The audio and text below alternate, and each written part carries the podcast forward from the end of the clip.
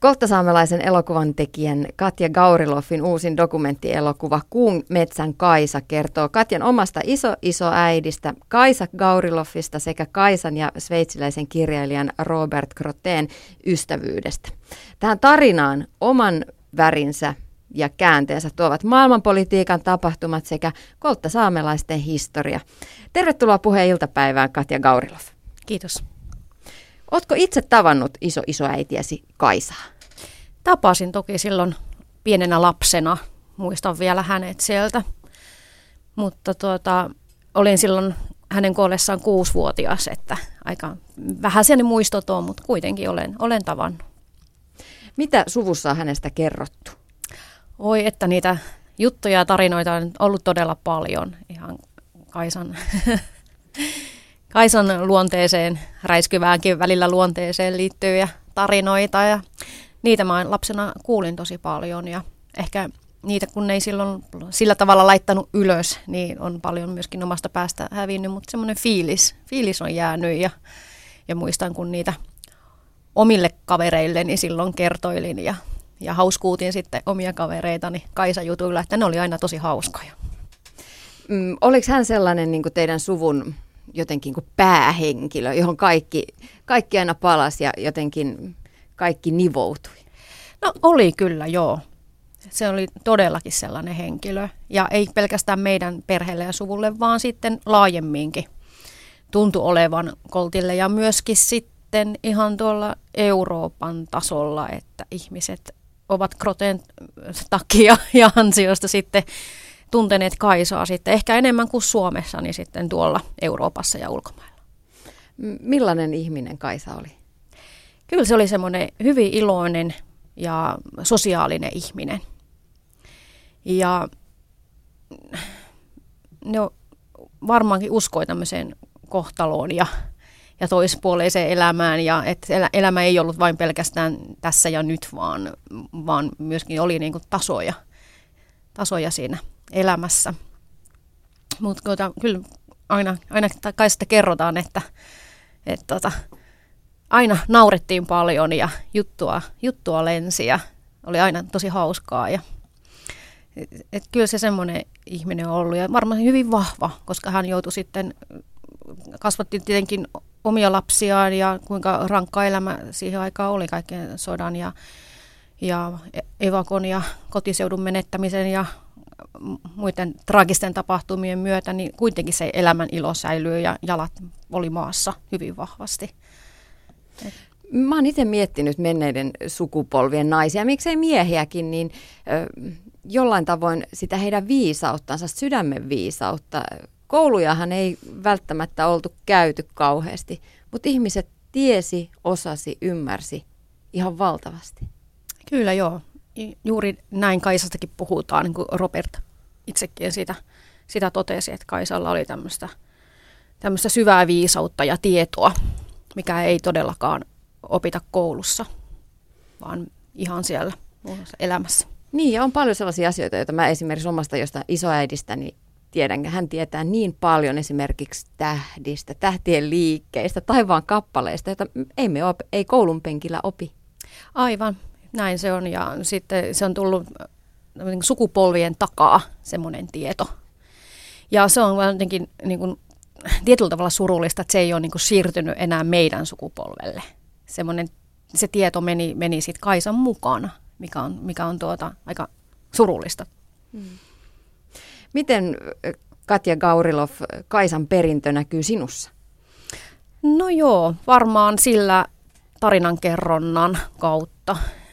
Et, et se on varmaan tämmöinen yksi suora, suora, miten sen näkyy. Kyllä mä luulen, että meidän, meidän, meissäkin jälkeläisissä näkyy se Kaisan henkinen perintö, vaikka ei, ei sillä tavalla siirtynytkään samalla tavalla se, se kulttuuri meille, mutta, tuota, mutta kyllä se varmaan se tarinan kerronta on yksi semmoinen. Ja sitten mä luulen, että mulla on myös jonkunlaista tämmöistä intuitiota ja siihen, siihen luot luottoa, kun vaan uskaltaa luottaa, niin kyllä sieltä aika paljon saa. Kuinka tärkeitä juuret, omat juuret on sulle? Ne on tosi tärkeitä. Varsinkin näkyy siinä, että kun mä oon niin sen tietyn identiteettiasian kanssa nuorena, nuorena kamppailun, niin mä ainakin aina tiedän, mistä mä oon ja kuinka pitkällä ne mun juuret on. Niin se on kyllä hyvin helpottava asia siihen, siihen tietynlaiseen tuskaan, mitä on käynyt läpi sen kulttuurin ja kielen menettämisen myötä. Mutta mä ainakin tiedän, mistä mä oon ja mä ainakin on siitä hirveän ylpeä. Miten sä viet niitä juuria eteenpäin omalle lapselle? Hän on neljävuotias. Hän on neljävuotias tällä hetkellä ja se on, se on tosi vaikea kysymys. Et meillä on tällä hetkellä muutenkin monikulttuurinen perhe, että, että meillä on kolme kieltä perheessä ja saamen kieli ei ole yksi niistä, mikä sitä on niin kuin, tosi vaikea selittää, että kuinka syvällinen surullinen asia se onkaan, mutta tuota, meillä on nytkin kolme, kolme kieltä perheessä, Espanja ja Englanti ja Suomi.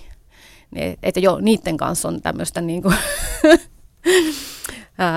kamppailua, että miten, miten kaikkea tämän monikulttuurisuuden kanssa onkaan, mutta, tuota, mutta yritän ainakin sitten lapselleni tulevaisuudessa kertoa paljon taustasta ja mistä hän tulee ja toivottavasti sitten, että hän tiedetä minkälainen maailma sitten hänen, kun hän sitten vähän kasvaa, että, että hän, hänelle tulisi tämä kiinnostus myöskin siihen saamelaiseen puoleen ja hän voisi ehkä sitten joskus jopa mennä sitten ehkä opiskelemaankin sitä.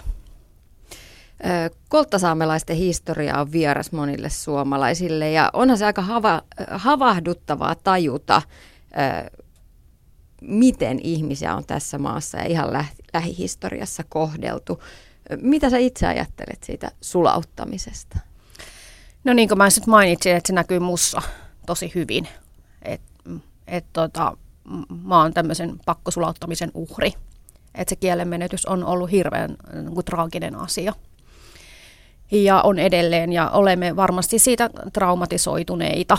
Ja mä toivon, että, että, sit, että kun nyt puhutaan tästä, että pitäisi perustaa totuuskomissio, missä käytäisiin näitä asioita läpi ja voitaisiin sitä kautta eheytyä että, että se sodan jälkeen ö, syntyneiden ja heidän kokema kansakouluelämä ja tämä, niin että niissä pitäisi alkaa nyt puhumaan, nyt on hyvä aika puhua. Ihmiset on jo ava, alkaneet avata suutaan, miten he ovat sen kokeneet. Että se näkyy meidän, että se on niin meidän vanhempien sukupolvi, mutta se näkyy meissä ja meidän lapsissa.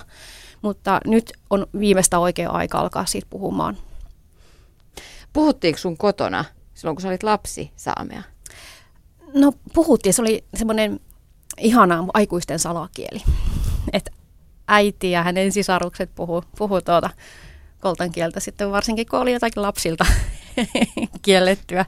Sitten niillä oli tosi hauska yhdessä. Mä kuuntelin, kuuntelin vaikka pöydän alla, ihailin sitä kieltä ja kuuntelin sitä, että kyllä, kyllä sitä on puhuttu. Mutta teille lapsille puhuttiin suomea? Meille puhuttiin suomea, joo. Silloin ajateltiin, että – että tuota, se on parempi, että on se yksi kieli. Et se oli ylipäänsä silloin se, semmoinen ajatus, että, että jos lapsi oppii yhden kielen, niin se on hyvä. Nykyään lapsi oppii kaksi-kolme kieltä, että se ei ole ongelma, mutta silloin ajateltiin eri lailla, se on ollut sitä aikaa. Ja mehän ei olla siellä, me ollaan aina asuttu saamelaisalueen ulkopuolella, että, että sekin tekee sen, että, että sitä kuuli vähemmän.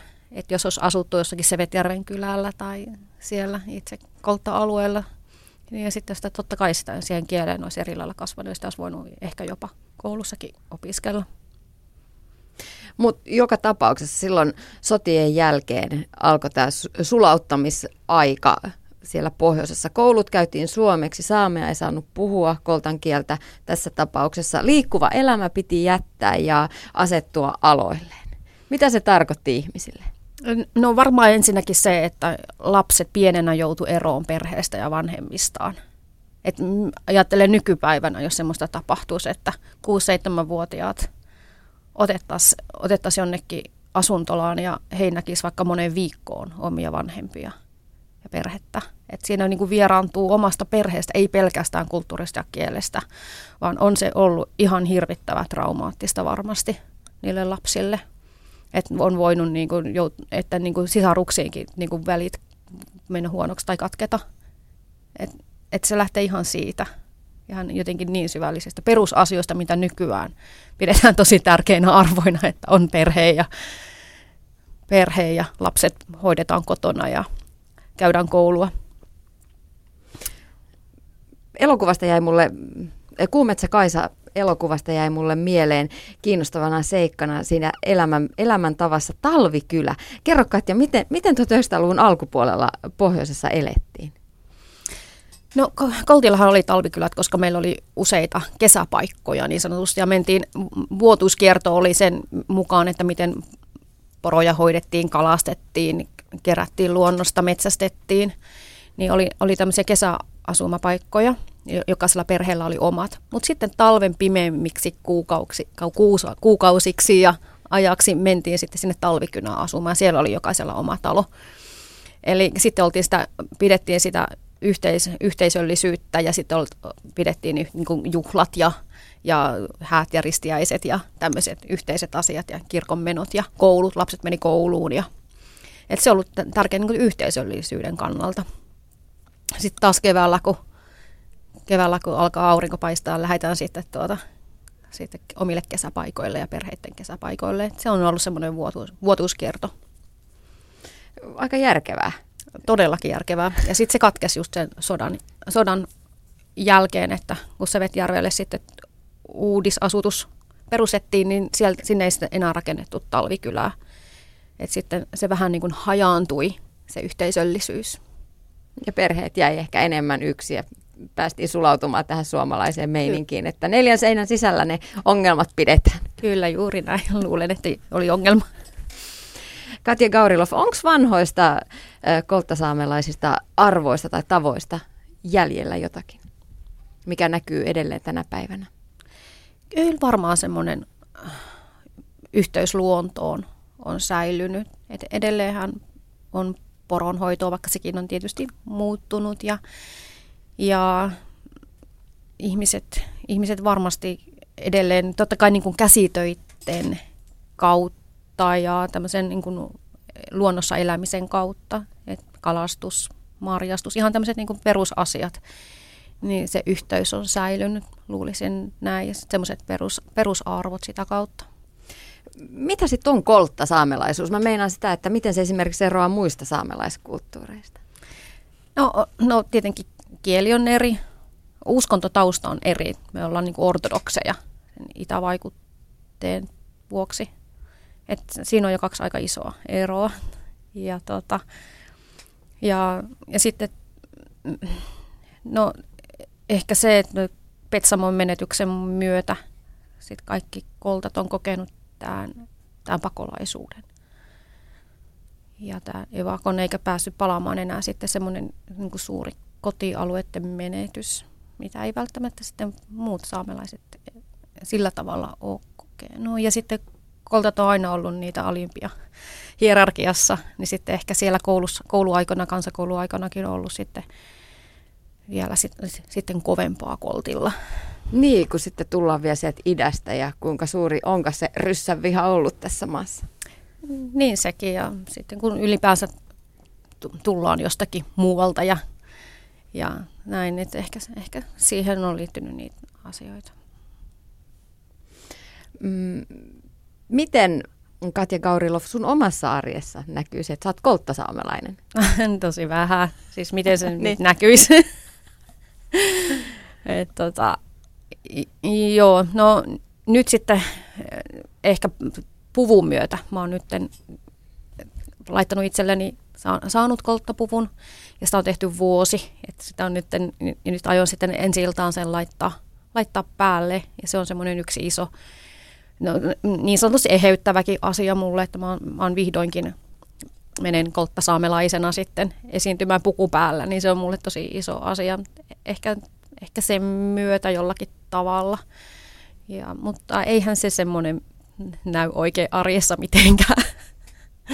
Niin on nämä saamelaispuvut, nehän nousee, on noussut tässä viime vuosina otsikoihin sen takia, että, että siellä on misseillä ja muilla julkisuuden henkilöillä ollut pilailukaupasta ostettuja saamelaispukuja yllään. Mitä sä sanot, onko ok ostaa Lapinlomalla lapselle neljän tuulehattu, jos se nostaa sieltä pohjoisesta? Ne, nekin on varmaan sitten Kiinassa valmistettuja feikkilakkeja, että en mä tiedä mitä hyötyä niistä on muuta kuin suomalaiselle turismille Mm. Et, tota, en, en mä tiedä, miksi niitä pitää olla. En, en ymmärrä. Ja muutenkin tämä niin ylipäänsä kysymys, että miksi saamelaiset yli, niin kuin siitä loukkaantuu. No, mä loukkaannut kyllä siitä ihan senkin takia, että tämä identiteetti kriisi, mikä itsellä on käynyt, on käynyt läpi ja mi, mihin pisteeseen nyt on tullut. Että mä oon käynyt nuorena katsomassa museossa oman, niin, omia saamenpukujani. Että ai tommosia hienoja ne on. Ja nyt mä olen itse sitten, mm, olen saanut sen puvun, että mun serkku on sen mulle valmistanut ja että mä menen nyt sen oma puku päällä nyt sitten mun ensi iltaan, niin mä, mä oon semmoisen niin kuin monta vuotta kestäneen pitkän matkan käynyt tässä ja yrittänyt rohkaistua, että mä pystyn käyttämään sitä pukua ja saan käyttää sitä pukua. Niin sitten mä en ymmärrä sitä, että miten siitä ei saisi niin loukkaantua niistä, niistä feikkipuvuista. Niin mä, se on, se on niin kuin käsittämätön asia, että se ei niin kuin mene mun jakeluun. Millainen sun puku on? Millainen on se koltta saamelaispuku, johon tulet pukeutumaan? Ää, no, se, joo, se on tosiaan tuota, mulle valmistettu. Niin nehän valmistetaan aina mittojen mukaan juuri sille kyseiselle ihmiselle. Ei, joo, eikö näin ole? Kyllä joo, joo ihan on kaavat tehty ja, ja itse on kaikki materiaalit toki sinne valinnut ja, ja tuota, se on tehty oikein, että se on mun näköinen ja mun oloinen. Ja se on, että se on tärkeää, että se on tehnyt mun läheinen ihminen. Sen puvun mulle valmistanut omiin käsiin joka ikisen napin läven. Ja helmikirjailut, mitä siihen vyöhön kuuluu. Siihen todella, todella paljon käytetty aikaa ja sitä on tehty vuosi. Ja, ja tuota, se on iso, iso, iso asia mulle ylipäänsä, ei pelkästään sen puvun, puvun tekeminen ja pukeminen, mutta se pukeminen, kaikki mitä siihen liittyy, niin se on niin mieletön juttu. Minkä värinen se on? Siinä on punainen hame, sitten siinä on kuurta eli paita, joka on semmoinen vähän kukikas nude, vaaleanpunainen. Sitten helmikirjailtu vyö ja sitten siihen kuuluu päähine. Ja tämä on nyt vähän jännä juttu, koska tuota, kolttasamelaisilla on kolme eri, naisilla on kolme eri niin kuin päähinettä. Että on tytön päähine, sitten on vaimon päähine ja sitten leskinaisen päähine. Ja koska mä nyt nykyaikana, mä nyt kuulu näihin mihinkään,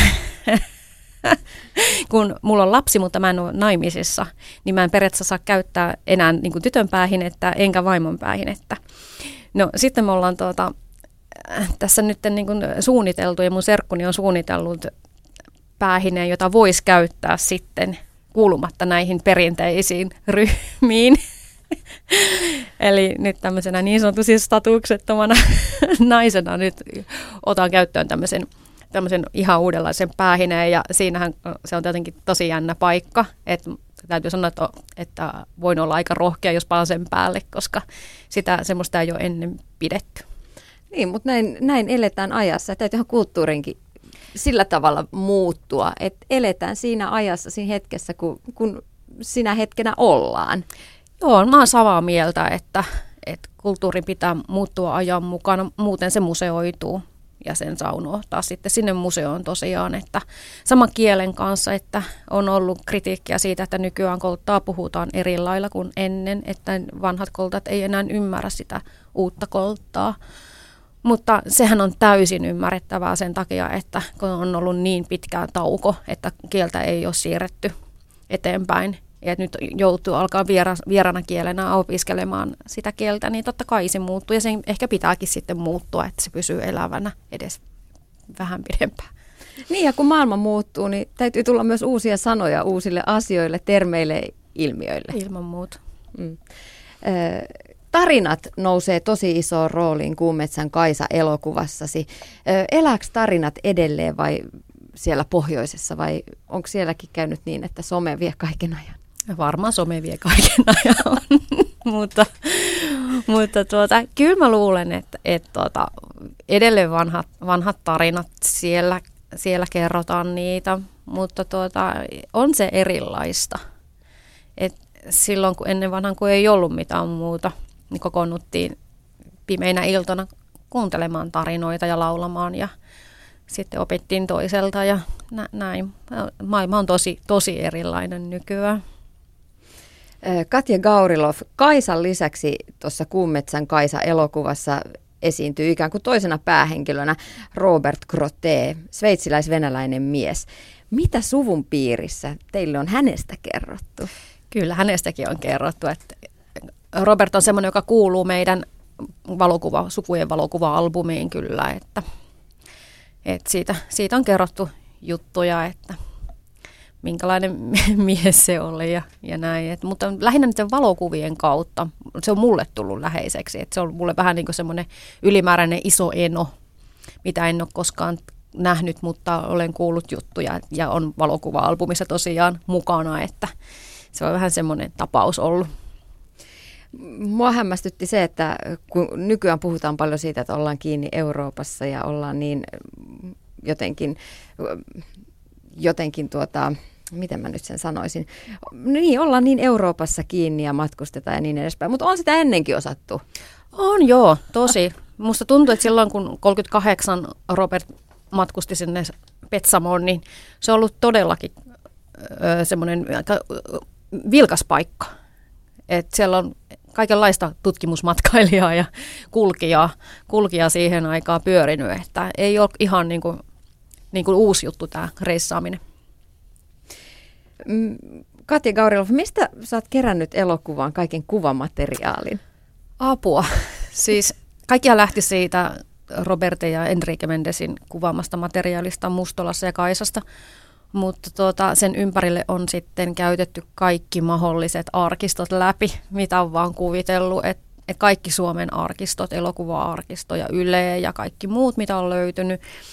Sitten ihan Englannin BBCstä lähtien kaikki arkistot on kaivettu, sak- tota, saksalaisia, ranskalaisia, venäläisiä arkistoja. Tässä on niin kuin, tehty aika iso työ, täytyy sanoa.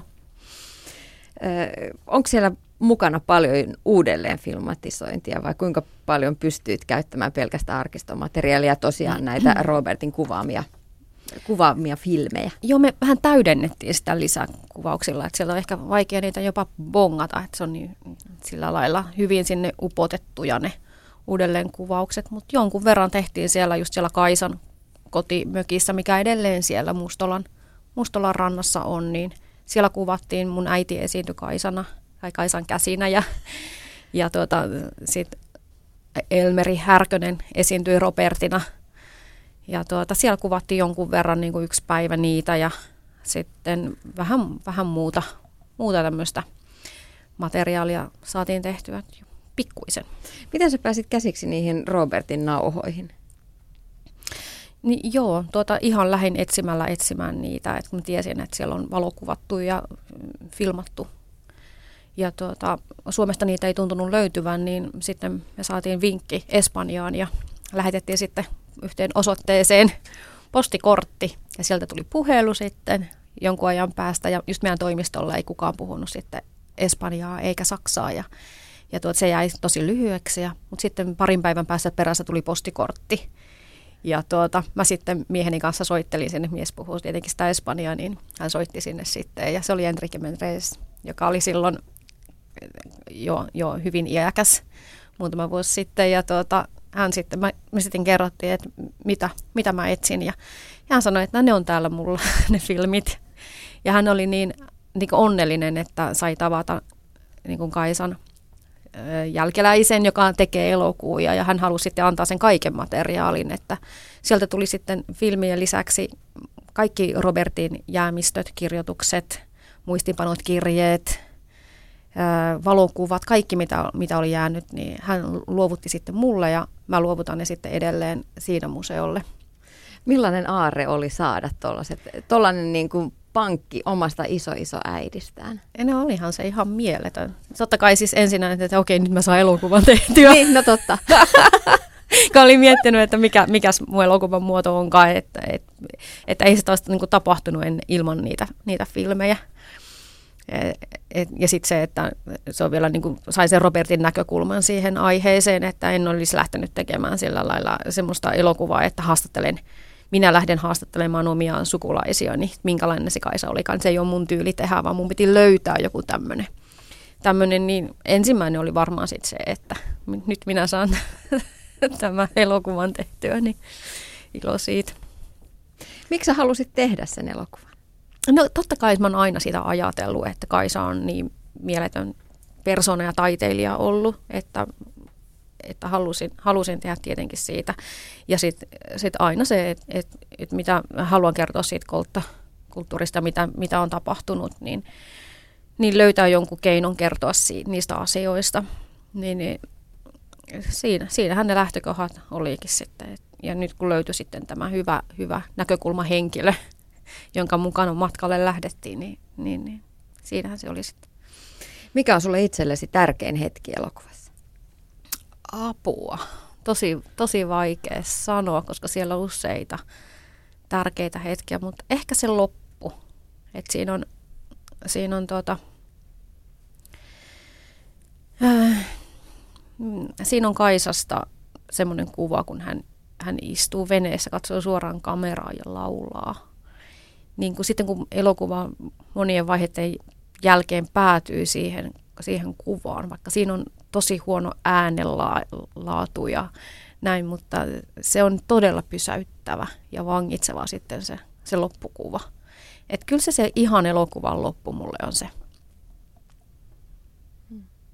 Millaiset tarinat saa sut elokuvaohjaajana liikkeelle? Ne on sellaiset tarinat, jotka, jossa on jotain mistä mun, jotakin niin häiritsevää, että mun on pakko saada siitä kertoa. Että nämä proje, projektit ja prosessit on niin vaikeita, pitkiä ja hitaita, että se pitää olla joku semmoinen niin syvällinen, syvällinen aihe, että mä ylipäänsä jaksan taistella sen eteen tää, tällä alalla. Sitten, että siinä on jotain, mä ajattelen, että mä en halua hukata ihmisten aikaa millään niin kuin hötöllä. Että siinä pitää olla niin, jotain niin syvällistä ja painavaa sanottavaa kuitenkin. Et se on toinen. Et mä jaksan itse ja sitten mä katson, että, että kukaan, ei, kukaan ei hukkaa aikansa katsomalla sitä elokuvaa. Mitä sä toivoisit, että ihminen tai katsoja, joka katsoo Kummetsän Kaisa-elokuvan, että millaisin mielin hän lähtee ulos teatterista tai sulkee mm. oman TV-vastaanottimensa? Ja mä oon vähän niin kuin saanut kokea tuota, kun on muutama näytös ollut, ollut jo takana, että kyllä ihmiset on aika hiljentyneitä ollut ja vähän sanattomiakin aluksi ja vaikuttuneita ollut. Ja tuota, ehkä se on se, että ehkä, ehkä se on sitten ihan hyvä, miten, miten se on mennyt. Katja Gaurilov, mitä seuraavaksi? No seuraavaksi vähän eri tunnelmiin, että, että tuota, ö, olen valmistelemassa pitkä elokuvaa, niin näytelmäelokuvaa nimeltään Baby Jane, ja se on Sofi Oksasen kirjaan perustuva. Et mä toivon, että päästään ensi vuonna sitä kuvaamaan, että se on jo aika pitkällä sen kehittely ja se olisi sitten seuraava. Ja toki unohtamatta sitten näitä uusia saamelaisaiheita, että kyllä muhii, muhii monta mielessä, mielessä sekä dokumentti ja että fiktiopuolella, että ne on sitten siellä, siellä on, on paljon ammennettavaa. Mm, siellä on paljon tärkeitä tarinoita, mitä pitäisi kertoa. Tarinat ei pohjoisesta lopu. Ei, ei ainakaan tästä kulttuurista lopu. Ja meidän pitää puhua myöskin omista asioista ja omia tarinoita kertoa. Kiitos Katja Gaurilov vierailusta puheilta. Kiitoksia.